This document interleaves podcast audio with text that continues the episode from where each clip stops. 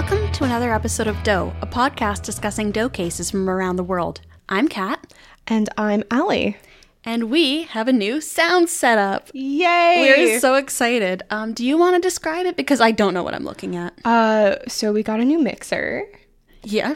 and we got some new mics. Mm-hmm. And we got some new foam things for those mics. And they're on like these arms. It's really, really exciting, We're you guys. like legit now.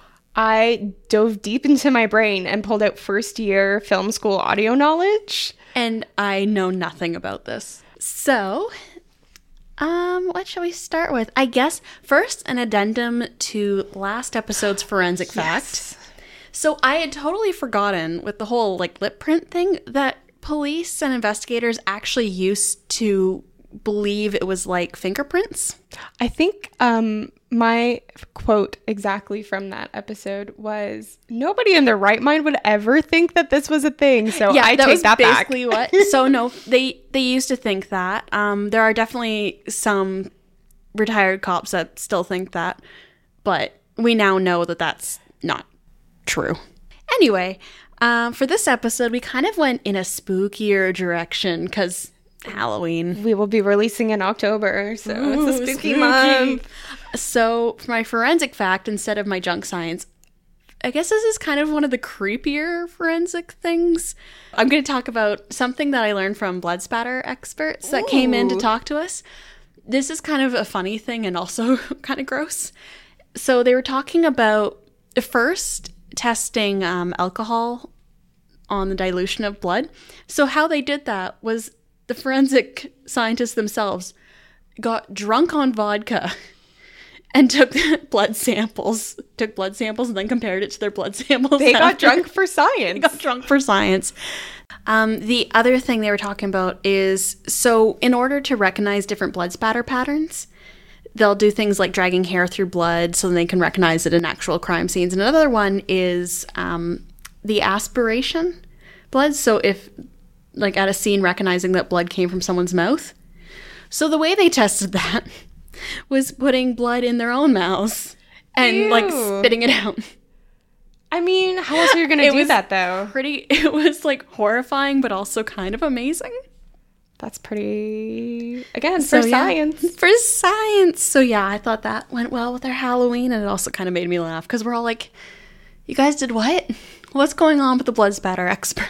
Can I just bring up the brief period in my life where I thought the blood splatter was not a thing because of the staircase documentary? Oh, and you had God. to be like, no, Allison, it's, a thing. It's a was thing. just it's just there are bad scientists. yeah. I mean, it's like one of those things where, again, with any evidence, it has to be backed up by other evidence. Like, you can't really have anything, even DNA has its faults. So you can't have anything be like the sole evidence to convict anybody in anything. But yeah, I guess that covers the forensic stuff. Forensic fact. so, shall we get into the cases? Yes, our I'm very spooky excited. cases. Our I'm so spooky excited too. Woo. Okay. So, I am doing what I believe is the oldest doe case in Canada. Ooh. Mm-hmm. And to start, my sources for this case are the Doe Network, the Battleford's News Optimist, uh, an article written by Joan Champ, and two articles from the Star Phoenix. The first one dated December 16th, 1912. The second dated November 23rd, 1927. I finally made use of my newspapers.com subscription for this. Yeah. It was fun. exciting. It was fun. Found a lot of ads about horses. So, on June 29th, 2006, in the Sutherland neighborhood of Saskatoon, Saskatchewan, workers were removing fuel tanks from an old gas station on the west corner of Central Avenue and 108th Street. While excavating, they uncovered an old well, and in that well was an old wooden barrel. And in the barrel, the workers discovered a woman's body wrapped in a burlap sack. The woman was white with light brown reddish hair and a prominent nose. She was 5'1 and approximately 25 to 35 years old. There was evidence that her upper left arm had been sawed off, and her mandible was not found, while her maxillary teeth showed signs of periodontal disease treated with dental work. Um, I absolutely knew what this was at one point. Can you just refresh me on what a mandible is? Um, that's the lower jaw, then the maxilla is the upper jaw. Gotcha. Okay, cool. I'm just curious about the upper left arm being sawed off because it, it the way that it's worded made it sound like part of the arm was sawed off, but I wonder if they mean the arm was sawed off at like the humerus or I don't and know. I don't. I, I guess there must be evidence that the bone had saw marks or something, Yeah, or else like it, that seems like a weird thing to assume. right? Yeah. So that was the detail where I was like, "That's weird." The woman was wearing a long skirt, a blouse with a high collar, and a fitted jacket meant for spring or autumn, which Carol Wakabayashi, a clothing and textile historian, dated to between 1910 and 1920. She was also found with an 18 karat gold necklace with a missing pendant from either Europe or a place influenced by European culture like Montreal. On top of the remains were a balled up men's vest and trousers, which investigators speculate belonged to the killer. So I will show you the clothing. So right there, I can't figure out how to oh, make Oh, yeah. it bigger. See no, that? that's yeah. I was gonna ask about the necklace. And that's the necklace. There seems to be a pendant, so I don't know if this is a recreation of the pendant that they think may have been on it. And to me, it looks like a locket. Like it looks like you could open that up. So I think maybe the necklace was found like that. I don't know if this is the actual one or not. Dr. Ernie Walker, an archaeologist, believes the woman was murdered between 1920 and 1924. However, despite being murdered almost 90 years ago, her body and the clothing were preserved by the mix of water from the well and the gasoline from the gas station. Wow. Because remember, they were able to say what kind of nose she had. I didn't even catch that. That's Right? Incredible. At first, I thought this was skeletal because Doe Network, it says skeletal, but your nose does not survive when you're fully skeletonized. no. So she was pretty well preserved for something like 90 years. Wow. I had no idea that gasoline could do that. Neither did I. I knew water could, but I had no idea about gasoline. That's wild. I know that's when I was like, what is this case? So, at the time of the woman's estimated murder, the Shore Hotel, a three story brick building with about 30 rooms, sat on the site where the woman's body was found. And here is a picture of the Shore Hotel back in, I don't know, I can't remember what year this one was from. I think this was from the 1917 article or something like that. Okay. Photo by Hilliard. This was from the Saskatoon like library archives. So the hotel was built in 1912 and demolished sometime around 1927. Oh wow. And we only know about around when it was demolished because of this notice that appeared in the 1927 article, where it says tenders will be received by the undersigned for the pulling down, purchase of material, and filling the basement of this building known as the Old Shore Hotel. So, sometime after that, the hotel was torn down. and it was only around for like 15 years. The well the woman was found in was used by the hotel from 1912 to 1914. It was Oh. abandoned after that because plumbing was installed Oh. into the hotel. The hotel itself was occupied until about 1919. So from 1919 to 1927, it was just this derelict building. Wow. And that's why it was torn down because it was like an eyesore. And that is a very short period of time It for it was- to be in operation. yeah, and the owner, um, William Short, all the articles I was finding, he it looked like he owned a bunch of hotels. He sold it to somebody in 1914. I can't remember the guy's name. And then that guy sold it, and then like the bank eventually. And this whole time, she's potentially in that well. Yeah. Wow. Oh, I just thought of something. I really hope she wasn't in the well before they switched to plumbing. Oh no, but if she died in the 1920s, Oh, yes, that's true. okay, then I mean, It's not like an Elisa Lam situation. yeah, where that she's was my in the water. Yeah, so I think it was after that because they would have noticed something. they probably would have. Yeah. Um, Sutherland at that time was a railway town with a population of about a thousand people. So, like a thousand people, the fact that She went missing and nobody. noticed. Yeah. Investigators believe the woman could have been an employee of the hotel or a guest, and they are hoping that people recognize her from old family photos. And also, based on all of her clothing and everything, they believe she's about like middle upper class, so not Yeah. poor. Yeah, like there's probably like sh- her family probably had the money to get photos taken. Yeah. DNA? Do we have DNA? They did extract mitochondrial DNA. So the problem is, this is Canada, and so we can't do the um, forensic genealogy like they can in the States. Right. So if her relatives on GEDmatch, we're shit out of luck. We can't do anything with that. Well, the police can't do anything. Okay. like you could like if anyone using like ancestry or using gedmatch like i told you about the woman in, um, who contacted me because she found that some of our um, we were matches on gedmatch for part of our family like that kind of thing but the but investigators can't go in and do it Right. because of how our laws are in canada currently so that's the downside but they do have her dna so if laws change and we end up being like the states with their familial DNA, there's hope. So, yeah, I will now show you. Let me find the images they have of her. So, here's the two sketches. Oh, wow. So, they look kind of, they've done different hairstyles, I guess, that were prominent at the time. She looks much older in this one. She does. She looks a little school marmy in that one. Yeah. But you can see they've done the prominent nose. Here's the clay bus, which look very close to these ones, to the ones by Victoria Lywood. I can't see who signed that one, but that Victoria Lywood did a couple of these renditions of her. And they also have like this mannequin they've set up of I don't think that's the clothing she was found in. I think it's a mm, recreation. Yeah, that's definitely recreation of the clothing. of what she was wearing at the time.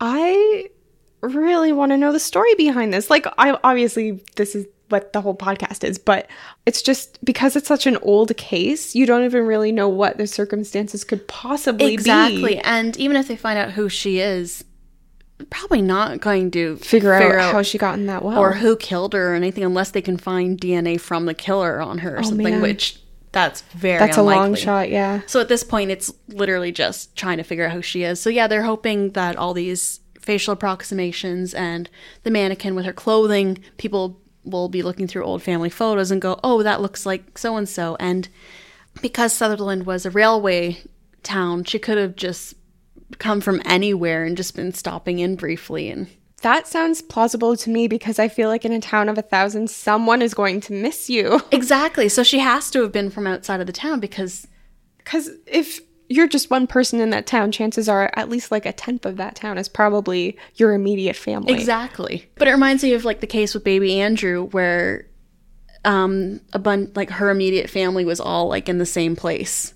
Totally, yeah. So yeah, th- this one I I think she just traveled from outside of town. But uh, one thing I did see that there were lots of newspaper articles of like ads of family looking for their missing relatives because that was really the only way to do it back then is you would kind of in the classifieds you'd put a little ad of like who your missing relative is, what they look Yeah. like and trying It's- to find them. It's kind of like when someone posts something on Facebook now. Exactly. This is like the old school version. So yeah, that is the oldest Doe case in Canada. And the reason I, I want to give the reason why I chose these as spooky cases Yeah. is I was thinking of where like the creepiest places to find bodies are. So I was Yeah. like, unidentified body found in attic, in well, in the walls, in basement, that kind of thing. And this is one of the ones that came up for in a well. Um, so you kind of went with uh, when you were searching for spooky things, you were looking at where they were found. Yep. I was looking at what people had found. Ooh. So I am doing the cases of the Battersea mystery and the Thames Torso murders. My major sources are an article by Gerard Spicer on casebook.org and a user named Archaic on the forum on casebook.org uploaded some articles from the time that are from the Lancet and the Chronicle. So thank you for sharing those. I also used Wikipedia, Unidentified Wiki, morbidblog.wordpress.com, whitechapeljack.com, and I also used a great article on the University of Leicester site by Emma Battell Lowman. Uh, also, just a disclaimer that this is a case with six, potentially eight bodies and a ton of body parts just like all over the place, um, all found in like similar areas. So I tried really hard to make sure that I'm saying things accurately, but also some sources have discrepancies. So, two bodies were found in London, one in 1873 and one in 1874. And these are obviously murders because they're both dismembered. The left side of a woman's torso was found by a policeman on September 5th, 1873, in some mud off of the Thames in Battersea, which is a district in South London, on the south side of the Thames. Okay. They found her right side off of Brunswick Wharf and parts of her lungs near a railway pier and by Old Battersea Bridge. At this point, the press was thinking this was just a practical joke. Um, I'm. Oh, mhm. They thought that it was carried out by medical students using a cadaver. okay. As soon as you said practical joke, and I was like, what? Then I was like, oh, medical students. Yes. Yeah. Very funny medical students, but Yep. Unfortunately, they were dead wrong. Was that a pun? I didn't mean it.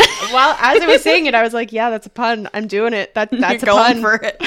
Um, so soon after, a right breast was found at Nine Elms, which is the northeastmost tip of Battersea. Then they found a left forearm. They found what? A left forearm. Okay, so we've got the left side, we've got the right side, we've got parts of lungs. Yes. We have the right breast, and now we have the left forearm. And after that, they found a pelvis and a right thigh in Woolwich, and a right shoulder with part of an arm attached in Greenwich.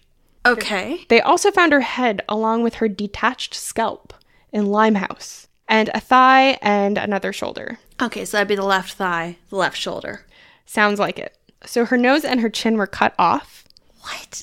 and she had short dark hair, and she had kind of like um a bit of a faint mustache on her upper lip, and she appeared to be in her 40s and apparently had died from a blow to the back of the head. She also had a distinctive burn scar on her left breast, which I think must have still been connected to a piece of the torso. Oh, that would make sense. Yeah. The acting chief surgeon at the time, Thomas Bond, with the Metropolitan Police, and Dr. Kempster, the local police surgeon, put the corpse back together on a frame. They also stretched her face out on a butcher block, I guess because that showed her facial features Oh, more. I have heard this case because I remember that and thinking, why? I feel so bad for the person who had to do that. That does not sound like a good day at the office. The police showed a photograph to possible witnesses to the crime before showing them the actual body to make sure that they were actually witnesses and they didn't just want to see a dead body because there were true crime fans since the beginning of time. Also, stretching out the face isn't going to help with recognition. Because you're going to stretch it out. That's and it's not going to look anything close. It would have made more sense to just leave her face as is. And be closer to as it actually was. Yeah. Yes. Also, some sources say that she was, um, her throat was slit, and like that. W- I feel like they maybe said that was the cause of death. But if she was decapitated, that seems really obvious to me that her throat was slit. Yeah. Yeah. Also, people wanted to sketch the remains, probably to sell that as well, because Oh, they don't have like photographs. Like they can't just take out their iPhone and take a photo. So here's a quote from a local newspaper called The Lancet, and this was found on casebook.org. Contrary to popular opinion, the body had not been hacked, but dexterously cut up. The joints have been opened and the bones neatly disarticulated, even the complicated joints at the ankle and the elbow. And it is only at the articulations of the hip joint and shoulder that the bones have been sawn through. Oh. Yeah. Because normally when they're like with medical precision with things, they are talking about I don't know just how neat the cuts are, but this sounds like no, the person knew where all the bits were, like, And they knew and they opened up the skin to find them, and then like like what it's separated. what I'm thinking, I don't know if this is what is actually what happened, but what I'm thinking is you know like when you've got your thigh and your drumstick chicken leg thing and you just kind of like break them apart. I'll say yes, but I've never done that. Oh, I really love dark meat, so that's there was a verdict found by a jury for quote willful murder against some person or persons unknown unquote. Despite a 200 pound reward offered, leads and tips did not lead to the killer. This is the equivalent of 21,500 pounds today. She was buried later that month in Battersea Cemetery. So someone was convicted of the murder. No, they just found a verdict that this happened and Oh, so okay, so it was a Yeah, I- jury was used to figure out that a murder happened. it happens a lot in these cases where Okay. they just bring a jury in to be like, what do you think happened? Is that like an old timey thing? I guess so. Okay, because I'm just like Yeah, I realize now that like I it's like grabbing like a pile of people off the street. What do you think happened? yeah, basically. Yeah. okay. So they preserved her face. I'm thinking probably with a death mask, Oh yeah. but I haven't been able to find any photos of that. Yeah. Uh, so that was in September 1873. Okay. So now we are jumping to June 1874. Another female body was found dismembered in the Thames, this time in Putney, still in London, a southwest district. The body had no head, Okay. and only one of her limbs was still attached, and it was a leg. Oh, so they found her torso with a leg Yes. attached. I thought it to the 100%. head, and I was like, what? We're getting into like some weird Toy Story, it was things were Toy getting Story weird Sid there. type stuff. Okay, so Casebook says that the body had quote being divided at the spinal column unquote. So I'm just picturing her flayed out like when you're deboning a fish. Yeah, I I think so. That's what that sounds like, right? It does. So I can't think of what else it would mean. gruesome. Um, so the body had been covered in lime before being dumped. Caitlin's giving me a look right now, like we've heard that before. Man, people have not changed with the lime. Nope. I want. I now I'm curious about the very first case used about with lime because I think that's be the new goal of this podcast. Yes, is to find the oldest. lime case. The jury, again, they brought in a bunch of people to be like, what happened? You It's tell like us. investigators. That's your job. yeah. Um, so the jury came to an open verdict, which means that they confirmed that the death was suspicious, but they couldn't definitively say what caused it. So these two bodies are known as the Battersea Mystery. And now we're going to jump to the late 1880s. I just have to say, normally with cases when it says the something something mystery, it's usually something kind of benign Yes. or like a natural phenomenon that's happened. it's like we're hearing these weird sounds in the woods. So to hear it for something so horrific is really weird. it is really weird. Like that's very strange. I actually saw it called the Battersea Mystery on the um, unidentified person's like Wikipedia page, and I was like, that can't You're be like a that. You're like that can't be about like people. no, it's a mystery. Like, uh, now we're gonna go to the late 1880s. We're gonna go to the Thames Torso murders, which have also been called the Embankment murders or the Thames Mysteries. Again with Again, the the mysteries. mysteries. Yep. I don't know. Uh, just for reference, the Jack the Ripper killings were happening in 1888. So some people think that the Thames torso killer and Jack are one and the same, and some people do not. I do personally think that the Battersea Mystery murders and these murders are probably connected, but I don't think I necessarily think that Jack did No, these. it's too different. and also like there can definitely be two serial killers in the same city at the same As time. As we've seen proven Yes. time and time again. Hello, 1970s. just that whole decade. Just that whole serial killer decade. So here are the four murders that make up the Thames torso murders. Okay. The first one is called the Rainham Mystery. The first victim was found in pieces over the spring of 1887 in the Thames near Rainham, which is in East London near Essex. Okay. By the end of it, they had found all of her body parts other than the head and the top part of her torso. The first body part found was a wrapped up torso, I guess this was the lower half, mm. in the river. I couldn't figure out what it was wrapped up in. Uh, so, experts at the time thought the crime was done by someone who knew how to cut up animals and maybe had some knowledge of anatomy, but they didn't go so far to say that a doctor did it. The verdict from the jury in this case was found dead because they couldn't find signs of violence on the woman. I think the fact that she was found cut up and dismembered seems like violence enough for me to say she was murdered. No signs of violence upon this dismembered headless woman. Found in the river. Okay. Okay, so the second one is called the Whitehall Mystery. Uh, Oh no, I'm th- Whitechapel was where one of the Jack the Ripper Yes. things happened. Okay. Um, so the second victim was found in September and October 1888. Morbidworldblog.wordpress.com mentions that because of the timing, perhaps this killing was motivated by the attention that Jack the Ripper was getting, while the torso killer didn't seem to be getting as much press. And we have seen that before where serial killers are like, Pay attention to me.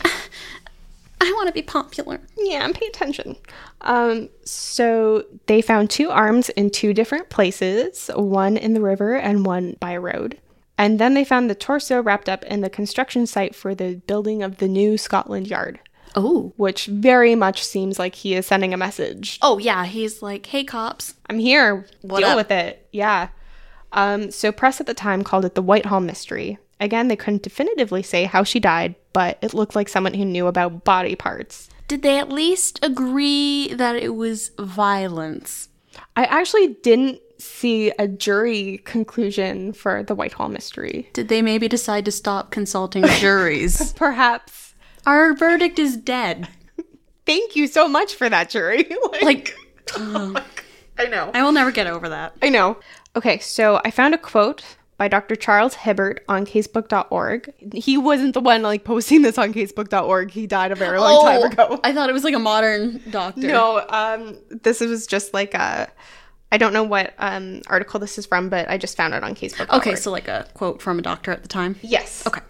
Quote I thought the arm was cut off by a person who, while he was not necessarily an anatomist, certainly knew what he was doing, who knew where the joints were, and cut them pretty regularly. Unquote. Okay, so kind of implying that not necessarily anyone in the doctor field, but could be a butcher. Yes. I feel like part of this is maybe not wanting to anchor doctors.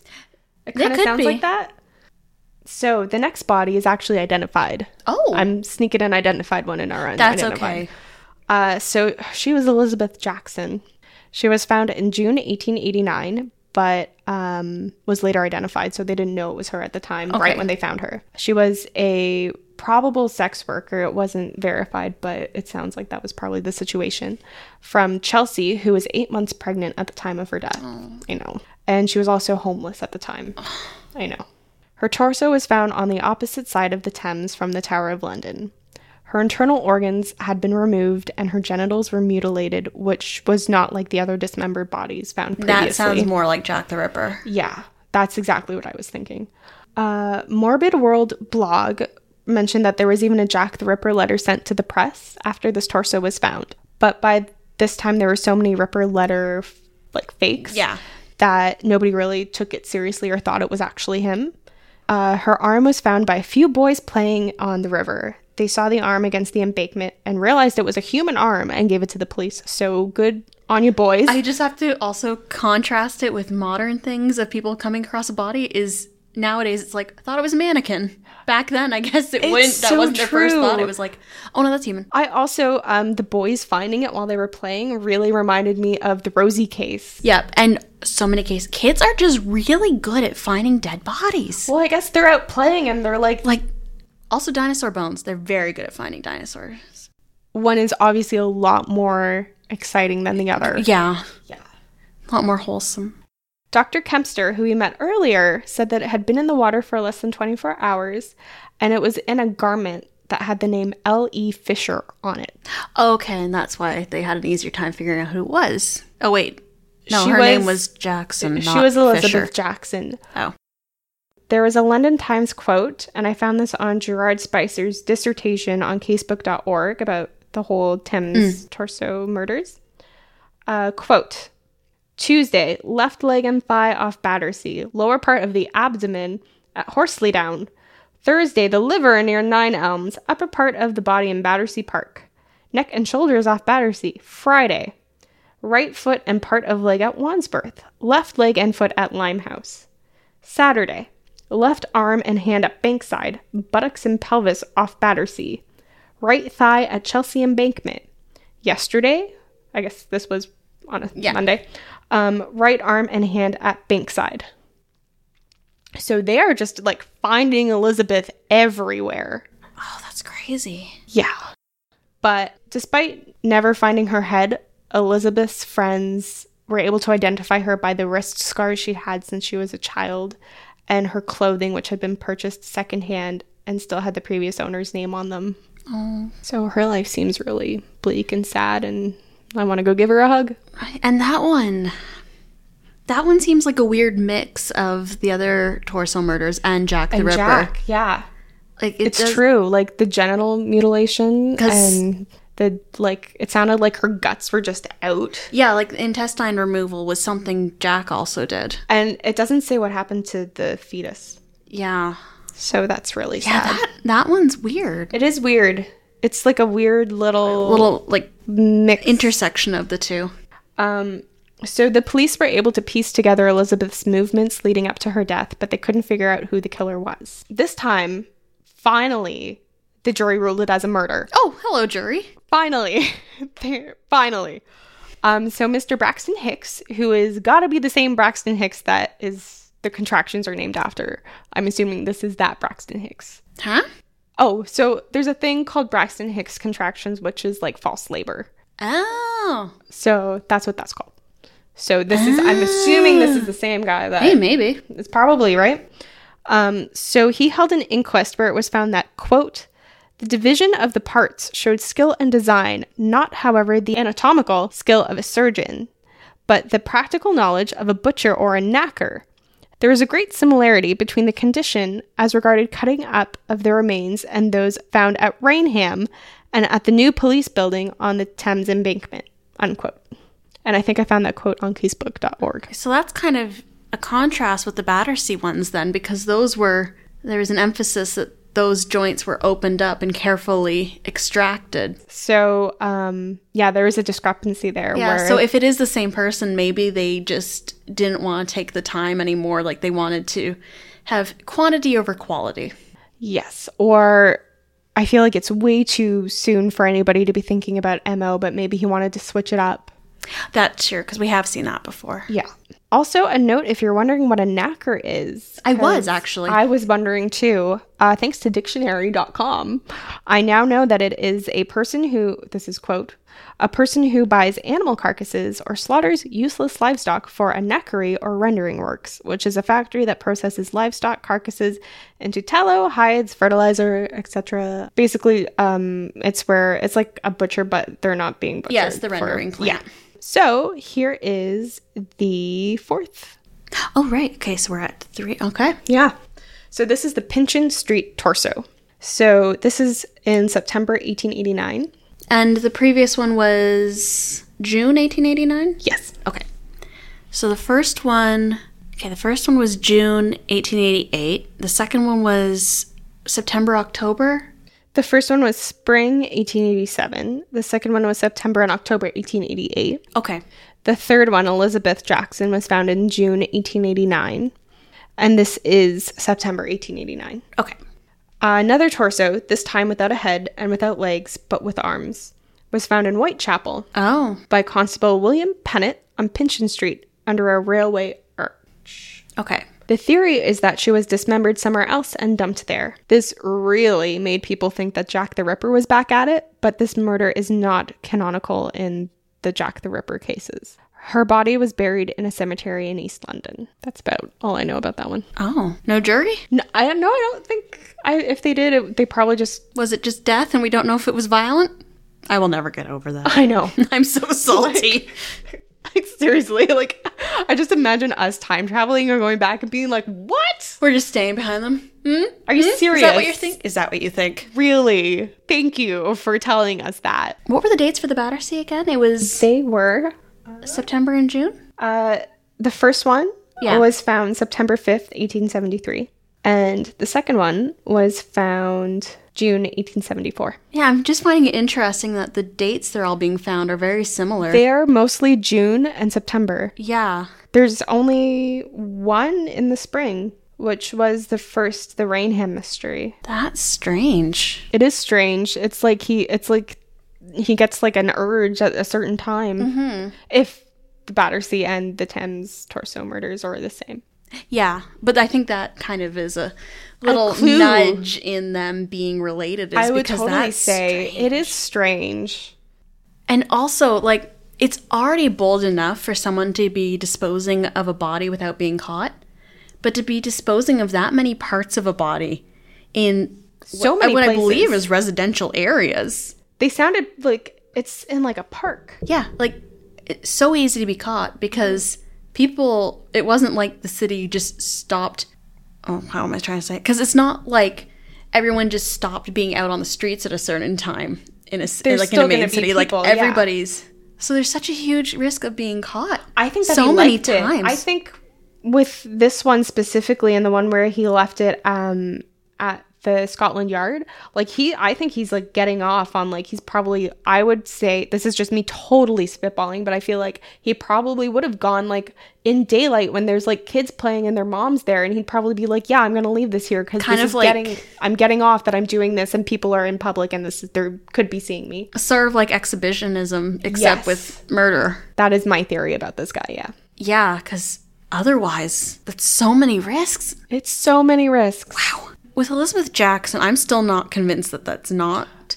It seems Jack the very Ripper? Jack Ripper. And also, one thing I'm noticing is they were able to identify all of Jack the Ripper's victims, And she was identified. That's another point. Yeah. but all the other ones Are other ones unidentified. are unidentified. So I'm kind of I, you know what? I said that I thought that um, that this was not Jack. I think that's a really good point. That perhaps Elizabeth was Jack. That one of I'm going to put under the question mark category because I think the rest weren't, but I think no, the one- rest for sure not. But that one, there's just too many similarities that I can't help but.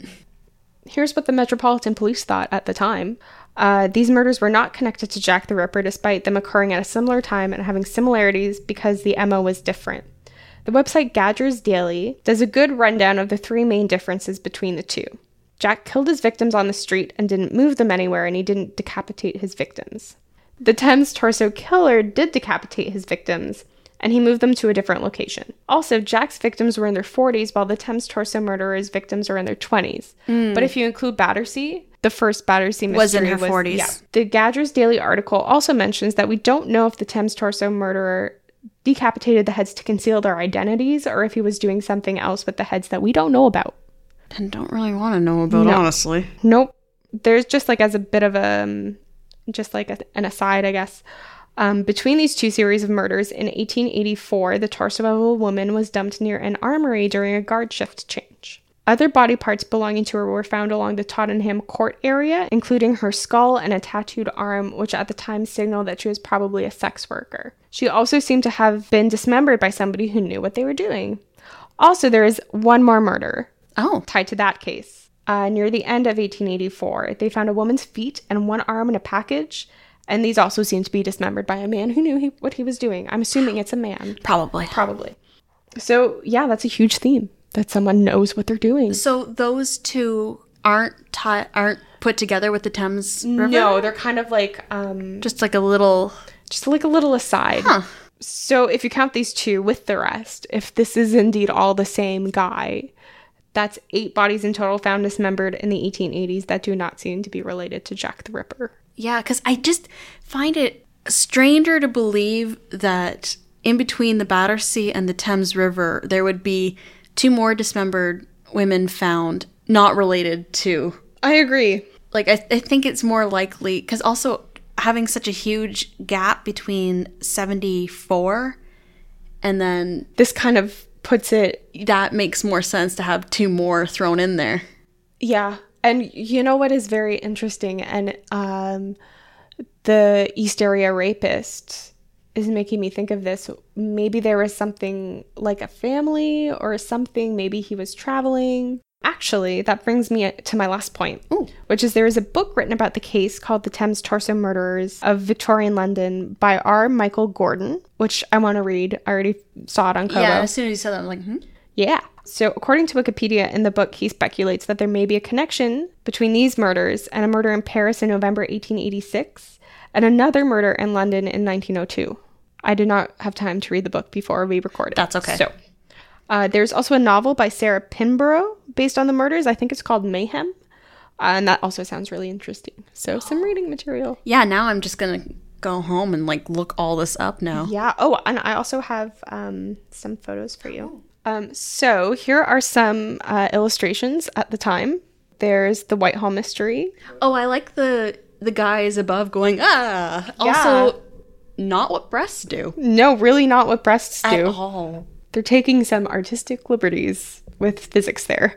Yes, kind of like a video game. yes. And then there's like the torso um, on like a autopsy slab and being taken to the mortuary. And this one says ghastly discoveries in the Thames. And you can see there's men pointing a lot. Like Yep, things yep. are happening. And then and I love how the Victorian gesture of surprise was one arm in the air, like ah, yes. Like even the guy like covering up the body is like ah.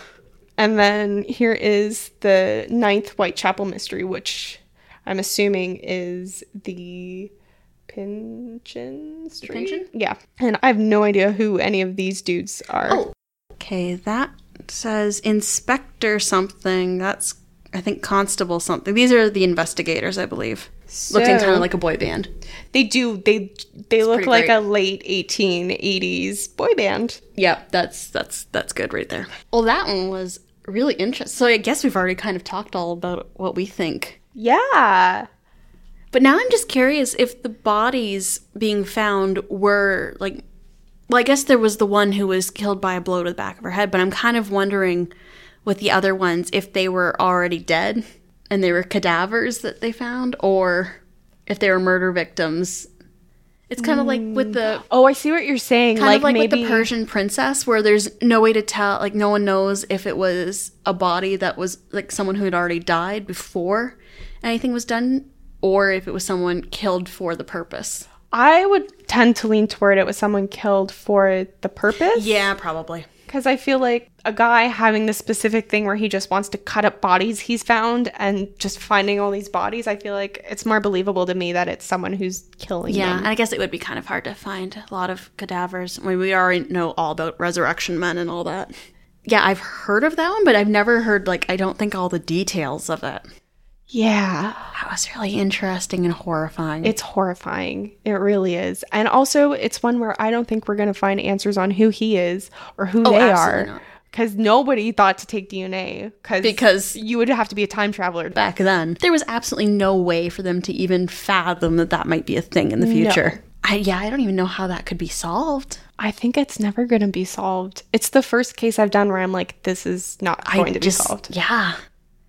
Unless, like, I- think this is one where, like, a written confession from the time or some kind of document from the time Like would have going to be found. through some doctor or some butcher's. Somebody's got some papers that are in like some. Somebody's just got these artifacts from their family from the time, and they find like think- a confession or a journal or something. I think that's literally the only way that this could ever be solved. And even then, how much stock would we put into a confession? I th- yeah, You I know? mean- yeah. So that one, man, I'm glad I did not live in a Victorian London. Yeah. Also, I was watching. This kind of got me into like some history documentaries, and I sent you a text about how um they put like alum and plaster Oh, of Paris in the bread, The borax. and they put the borax in the milk. Yeah. to Yes. to like take the acidity down. Yes. How are any of us alive? Don't forget, they used to.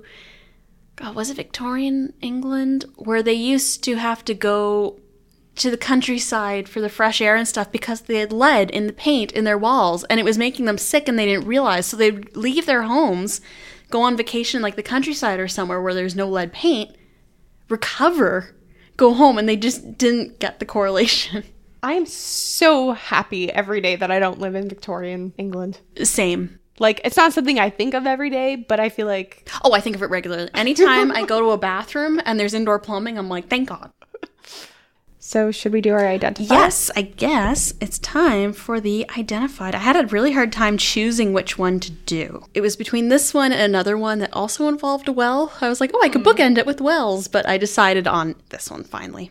Mostly because I found a newspaper article on newspapers.com and got very excited. Ooh. So, this is our identified but unsolved doe. Copy that. Okay, so the sources for this one are the Doe Network, of course, uh, the Baltimore Sun, the April 24th, 1985 issue, which is what I found on newspapers.com, the Capital Gazette, an article by Alex Mann, and ABC News, an article by Emily Shapiro. On Tuesday, April 23rd, 1985, work was being done at the construction site of the future Taubman Shopping Mall on Marley Station Road. I've also seen the mall called Marley Station Mall. And it was very controversial. I kept finding articles where people were like, we don't want this mall. Oh, So nothing has changed. I really just this is because one of my greatest joys in life is watching dead mall videos on YouTube. Oh my God, yes. I really want to know what the mall looks like now and if it's still standing, if it's dead, how's it how it's doing. Oh, I only found one of like plans for what the mall will look like when it opens, but I didn't check to see if it's still around. Hmm. Anyway, so this mall was being built on the west side of Ritchie Highway in Harundale, Maryland. Shortly after 5 p.m., Bowen Asbury, a 41 year old worker, was clearing tree stumps with heavy machinery when he came across a horrifying find a decomposed, partially skeletal body hidden inside a metal trash can. It was hidden in some bush, so he had done a pass and digging up the bush and saw this can, didn't think anything of it, looked again and went, oh. Investigators believed that the body had been there for no more than a year due to the presence of fluids inside the can. So this is important to remember. Okay, fluids inside can that probably stunk and was really gross. Oh, absolutely. Oh my god, that's that's a terrible discovery. Mm-hmm. The remains belonged to a white man approximately 16 to 20 years old with short brown hair. He was 5'8 to 5'11 and 155 to 165 pounds, and investigators believed his teeth had been worked on at a dental school. I couldn't quite figure out why. Uh, he was found wearing a gray or blue and black wool sweater. Some sources say gray or grayish, and some say blue and black, Which to me sounds like stripes. and also completely different. Three totally different colors, yeah. Yeah, so that's going on. Uh, with long sleeved, off white button down shirt with snaps on the collar. So I think it's like when you have the pointed things and they can snap down. Oh yeah. Um, made by, oh, limited edition. A pair of size 28 slash 27 khaki pants with cuffed legs. So I kind of think that's the rolled up legs. Um, adjust with adjustable buttons on the waistband and a metal zipper. Briefs, a white or off white undershirt, and black lace up leather shoes stamped with bonded cellulose. And the Doe Network made sure to point out the bonded cell- cellulose patent was filed on April 3rd, 1970. Patent number 3643353. So if anyone's interested in patents, you can go look that up. I was just gonna say that seems like it's important information because they're pointing it out, but I don't know why. I guess it for the date of the shoes, but also I Oh, think yeah. patents can be filed after a thing's already been named. So that means basically what that is trying to say then is that he was there after 1970? That's what it seems to be implying, but as we will find out later. Mm-mm. Oh, okay. Along with the man's remains, there were seven coins, the newest one dated 1963, Oh, okay. a plastic comb, a ring of keys believed to be from an apartment or hotel, some letters, three folded sheets of paper, nail clippers, and a small canister. The man was dubbed Oscar, and I don't know why. The Anne Arundel County, which is, I think, where this town was, uh, the police department's cold case unit worked on the case for 34 years.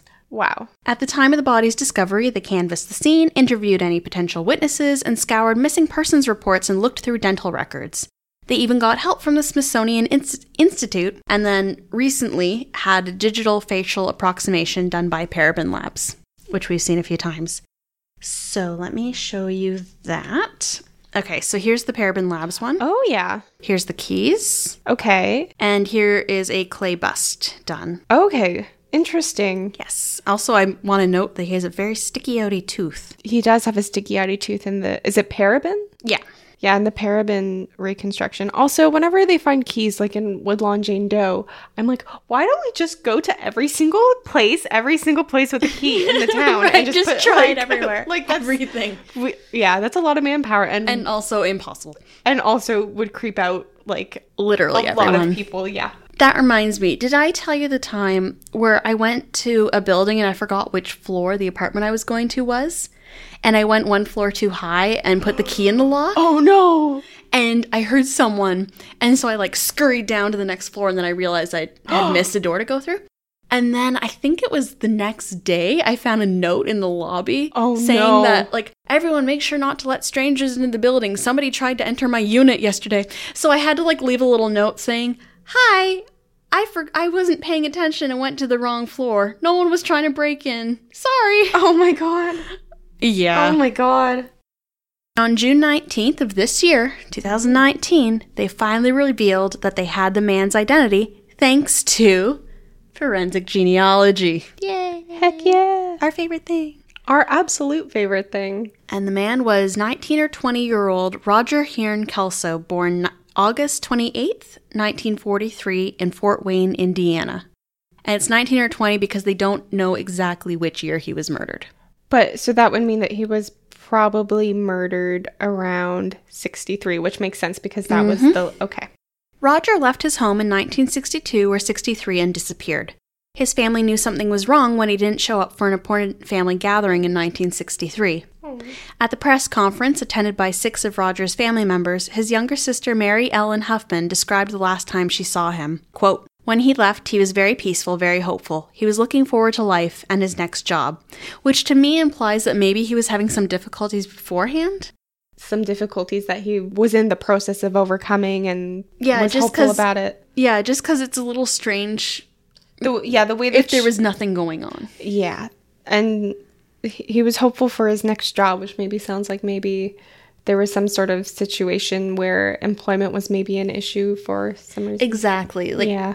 I think also imply I think this also kind of implies that he didn't seem to be in any distress about anything that would give an indication of why he was murdered. Right. It's not like he's hanging out with a new weird crowd or he's like concerned that someone's stalking him or something. Exactly. Like just seem everything seemed fine and normal. The family was grateful that they finally had Roger back and could lay him to rest in the family plot in Loudon Park in Baltimore, Maryland.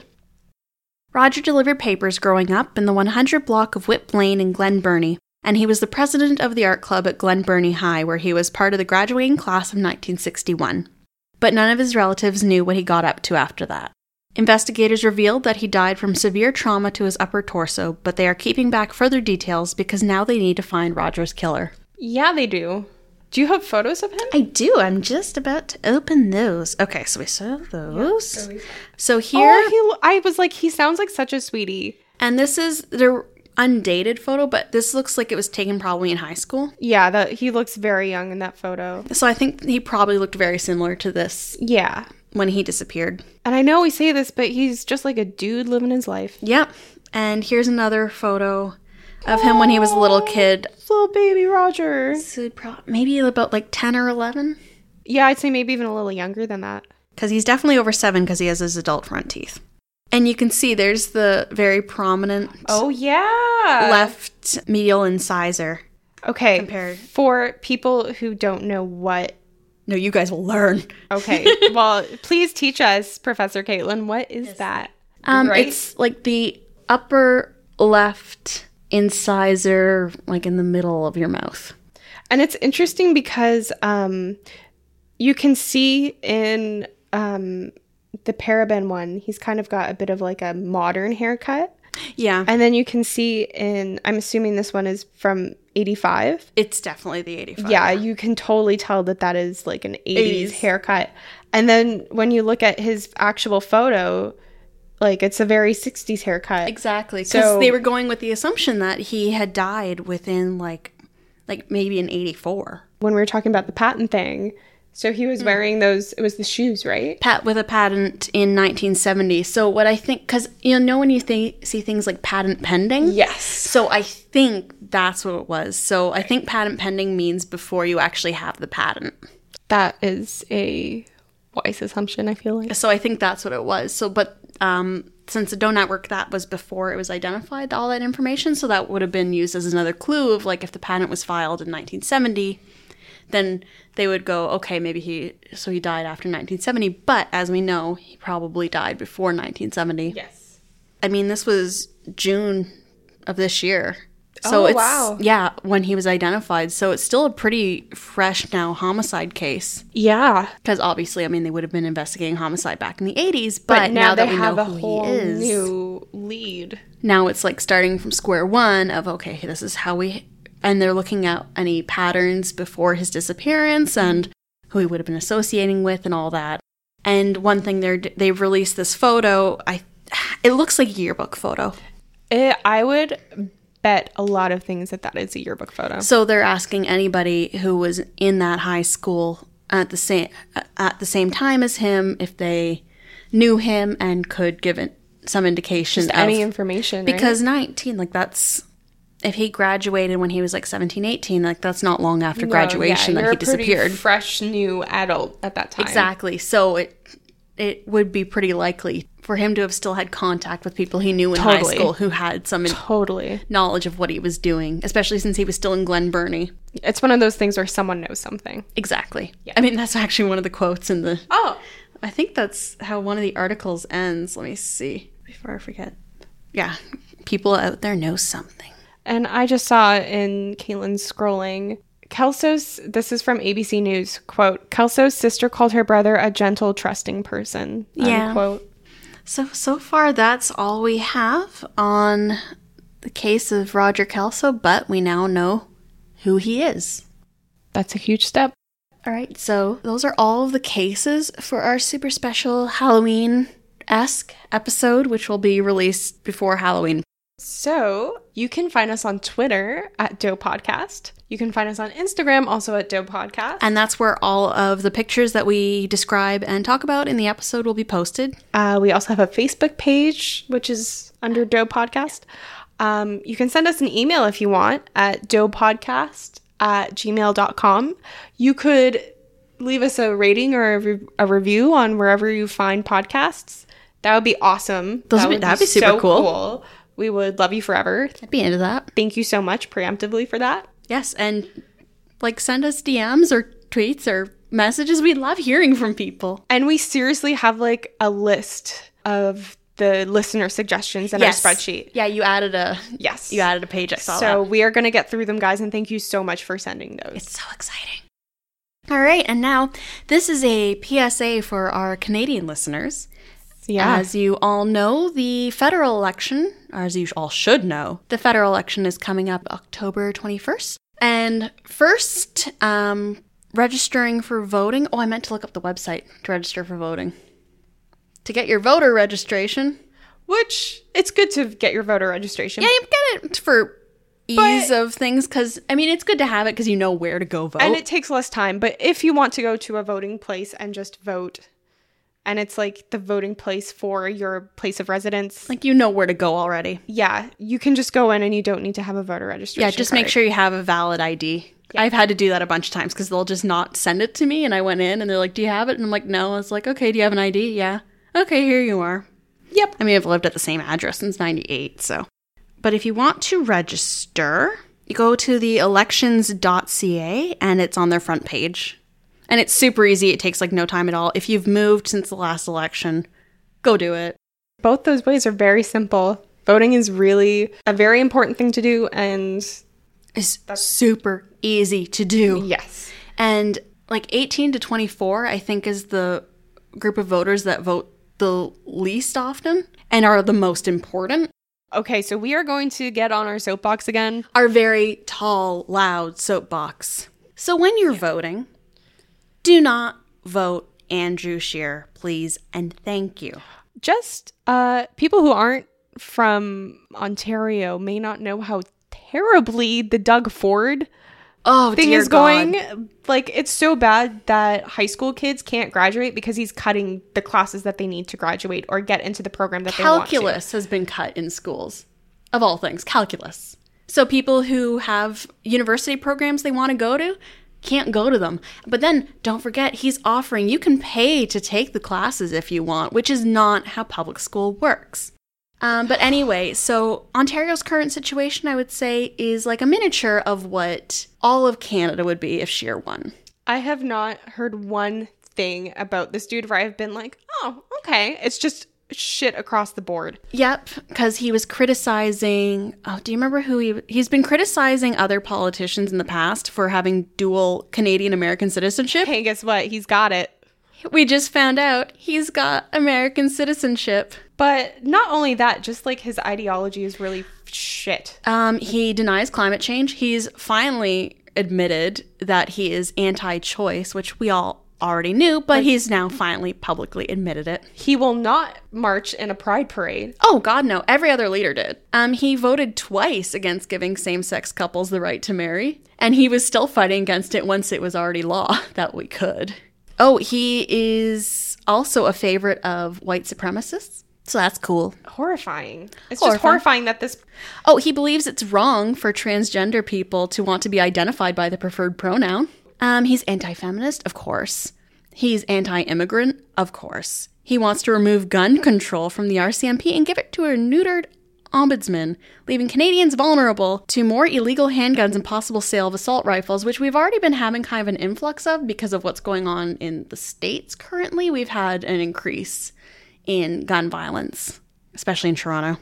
Yeah, there's been some very recent things in memory, like the van attack Oh, and the Danforth Strong thing. Oh, yeah. It's just horrifying and terrifying. And Scheer also he believes that Canadian aid should be tied to religion. oh my god, sorry, I hadn't heard Didn't that one Trump before. Do that recently? He thought it was they if you didn't share the same religious ideology that you don't get A- American Aid. I think it's Can, the same. can I just point out that I did not realize it, but my hand has been put into a fist. An angry fist. Like I got little angry what fist else hands have happening. we got? He's voted against safe injection sites. He's voted against the right to assisted death. He's voted against women's fertility and abortion rights. He doesn't want there to be studies on hate crime in Canada. So that's cool. He promotes the discrimination against Muslim Canadians under the guise of free speech, so like a certain Trump. And all of the information from Scheer or about Scheer comes from a graphic that I found a while ago. And the sources for that are verified information taken from parliamentary voting records, public statements, personal interviews, and audio video recordings. But also, I feel like in the under the umbrella of like intersectionalism, a lot of these things kind of come back to it because um like if there are okay, this is just something that I'm just like completely making up this scenario, but it's definitely happened before. Um what if there's a woman and abortions are illegal. So she goes to an illegal abortion doctor. She dies. The doctor doesn't want to deal with it. He dumps her. She becomes a doe. Which is the theory that happened with Black Dahlia. Exactly. So we're saying like all of these political things, but in reality, I think it does. They are. It's connected to the podcast Oh, they as are well. absolutely tied to our Doe cases. Because then, um, like you look at the undocumented migrants. Because Yeah. my my main interest with forensic anthropology is undocumented migrants, um, sites of like war crimes, like the um, a Sikh genocide. That's one that no one really talks about, uh, where Yeah. it's like mass graves and then mass disasters. So mass disasters that's tied to climate change yeah. because a lot of it is um, like Korea, Japan, hit by tsunamis. That's a huge thing. Um, immigration policies tied to undocumented migrants. It's it's all connected. War crimes. It's like when you have these people in charge, they promote hate, and that promotes killing. So really, what's what's our little tie up of that? Because every single vote matters. That's our PSA for this time. I can't guarantee that we won't keep having little messages after No, the I end of our episode. I think we're definitely. I think it's just something where it's like two minutes. You guys can skip if you want, but I think we're gonna get on our little soapbox some more. just because yeah i like people to know where we stand because it is related to It is. Doe a lot of these things are related to what we're talking about in the episodes. Mm-hmm. Like maybe not in a direct way, but, But in an in some- indirect way, in that we're all on this little planet together kind of way. exactly so thank you for listening See you guys. bye Bye.